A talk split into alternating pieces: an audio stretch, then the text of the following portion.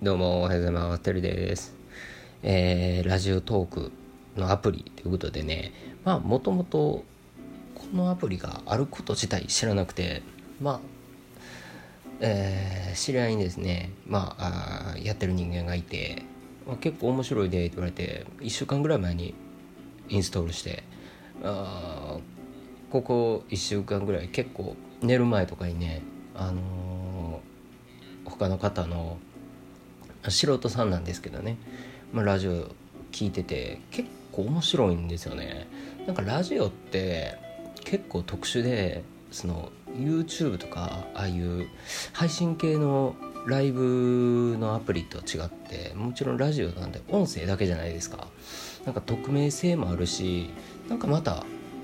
なんかラジオって昔からあるそのメディア媒体なんやけどこの時代においてもうなんかまだなんか新しさ感じることないですか？なんかすごいですよねラジオって、まあ、こういうメディア媒体、まあ、大事に、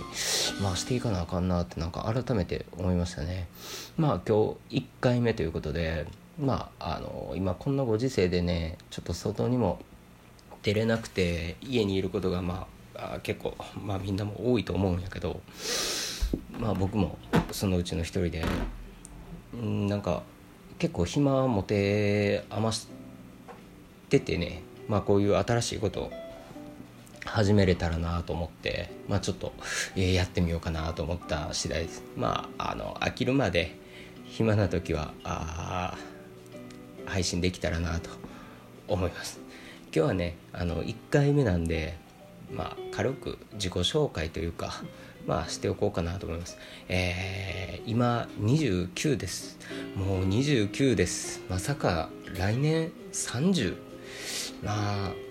株とか為替でもそうですけどこういう0とか5のつく切りのいい番号まあ切り番切り番って言うんですけどやっぱ節目意識しますねまあなんか四捨五入して30になるその、まあ、大学の最終学年の時にああもう社保入して30かと思ってたんがもう4年5年前って思えないぐらいもうあっという間に時間経っていきますね。えー、もう来年30ってなんかまだちょっと信じられないんですけどあ早いですね時間経つのはまあ一日一日大事に過ごしていきましょう。はい。っていうことで、まあ、あ年齢29なんですけど、まあ、サラリーマン換算でいうと今社会人4年目になりました。もう次の4月で5年目ですね、えー、これもまた早い、えーまあ、大学は、えー、一応京都大学卒業しました。したんですけど、まあ、大学僕学部卒なんですけど、まあ、あの基本的に大学って4年じゃないですか。もちろん。なんか知らないですけど僕6年行ったんですよ。ちょっとほんま理由は分かんないんですけどまあいや理由はあるんです。いっぱい。いっぱいあるんですけど、まあ、ちょっと自分にとって都合の悪い理由ばっかりなんでもうちょっと頭から消したんですよ。卒業と同時に。ちょっとだから覚えてないです。まあだから、まあ、とりあえず大学6年行ったっていうことだけまあちょっとあれですね。まあ伝えておきます。はい。で、えー、そこからですね一回も就職することなく今サラリーマンしてないんですよ。で仕事の方がですねまあ個人でやってて個人事業主でもないんです。だから世間一般から見たら僕は無職になるのかな。多分無職ですね。あのやってることは一応投資投機まあ専業投資家専業投機家とかデイトレーダーって言われたり結構してます。うん、なんかまあ、あのー、このコロナでねあの結構在宅で仕事したりとかで家にいる期間が長いで旅行とかにも行けず外に行けないということで、まあ、結構投資を始めてる人がこの日本でも結構多くて投資人口が増えたんですけど、まあ、僕まさにそれをもうなりわいとしてて、まあ、基本的に月曜日から金曜日はあトレードを繰り返してまあそれで利益を積み重ねてまあご飯を食べていけてるという、まあ、それをなりわいにしてまあ仕事というか、まあ、誰にも使えてないんで家業ですかね。生きていくためにまあやっているというような感じです。まああの投資なんですけどまあこの始めたきっかけとかどういうことやってるのかっていうのは、まあ、またあの投資の会の収録でねお話できたらなと思うので、まあ、今日はあまり触れないでおこうと思うんですけど、まあ、基本的にやってるのは為替と株価指数とか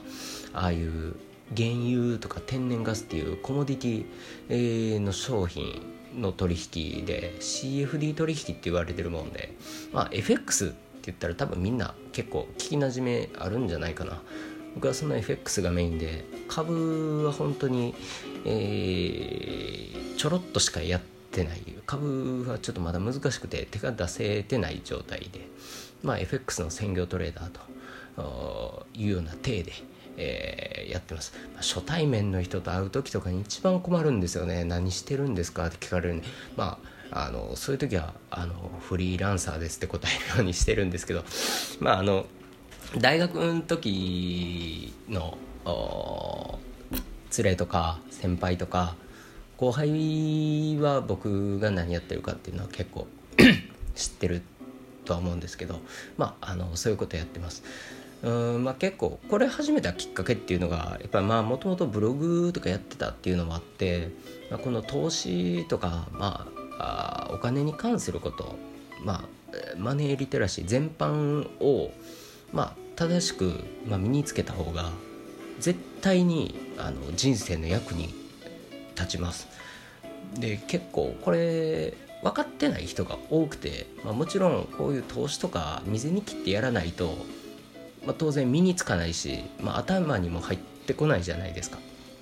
だからそういうのはまあ伝えていければなという、まあ、思いが、まあ、これ大学卒業した段階でもうすでに持ってて、まあ、こんなに4年も続くとは思わなかったんですけどもう1年目で破産すると思ってたんで。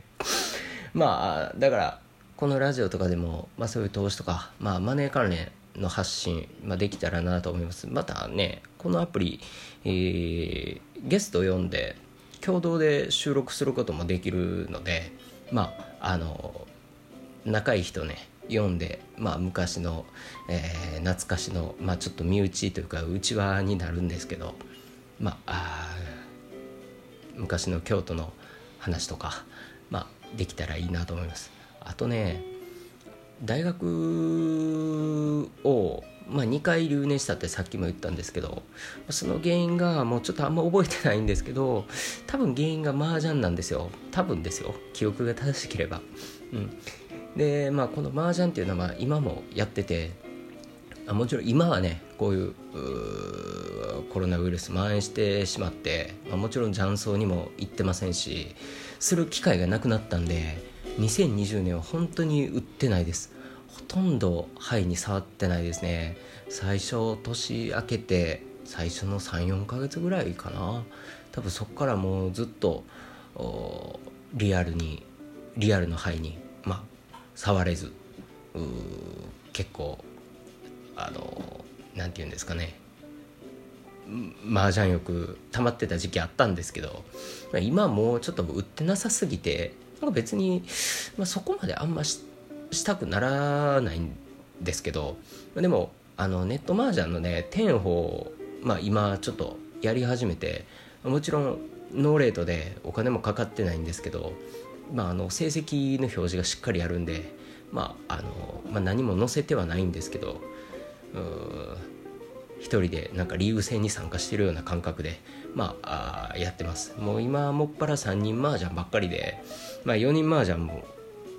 昔は4人麻雀結構やってたんですけど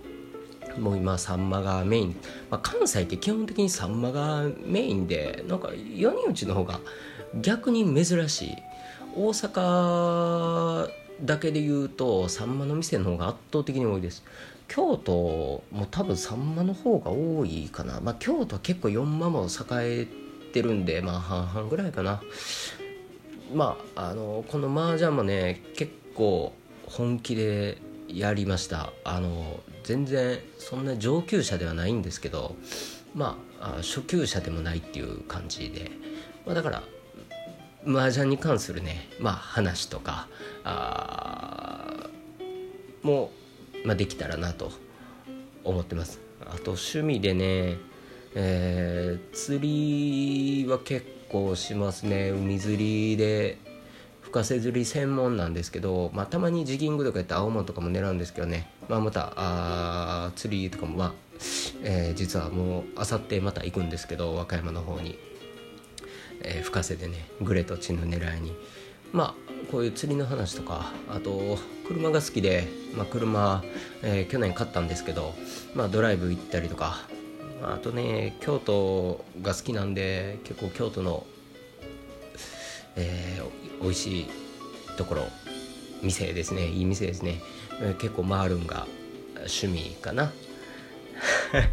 まああのそういう感じで、まあ、ゆるりと、まあ、やっていけたらなと思ってます。まあえー、夜寝る前とかね、まあ、通勤通退勤の電車の中とか暇で暇で本当にどうしようもないという時はまたあこの「テルボーイの日々これ決戦」という番組をつけてますが、えー、聞いていただけたらなと思います。では、えー、初回はこの辺で、えー、失礼します。ご清聴ありがとうございました。またお会いしましょう。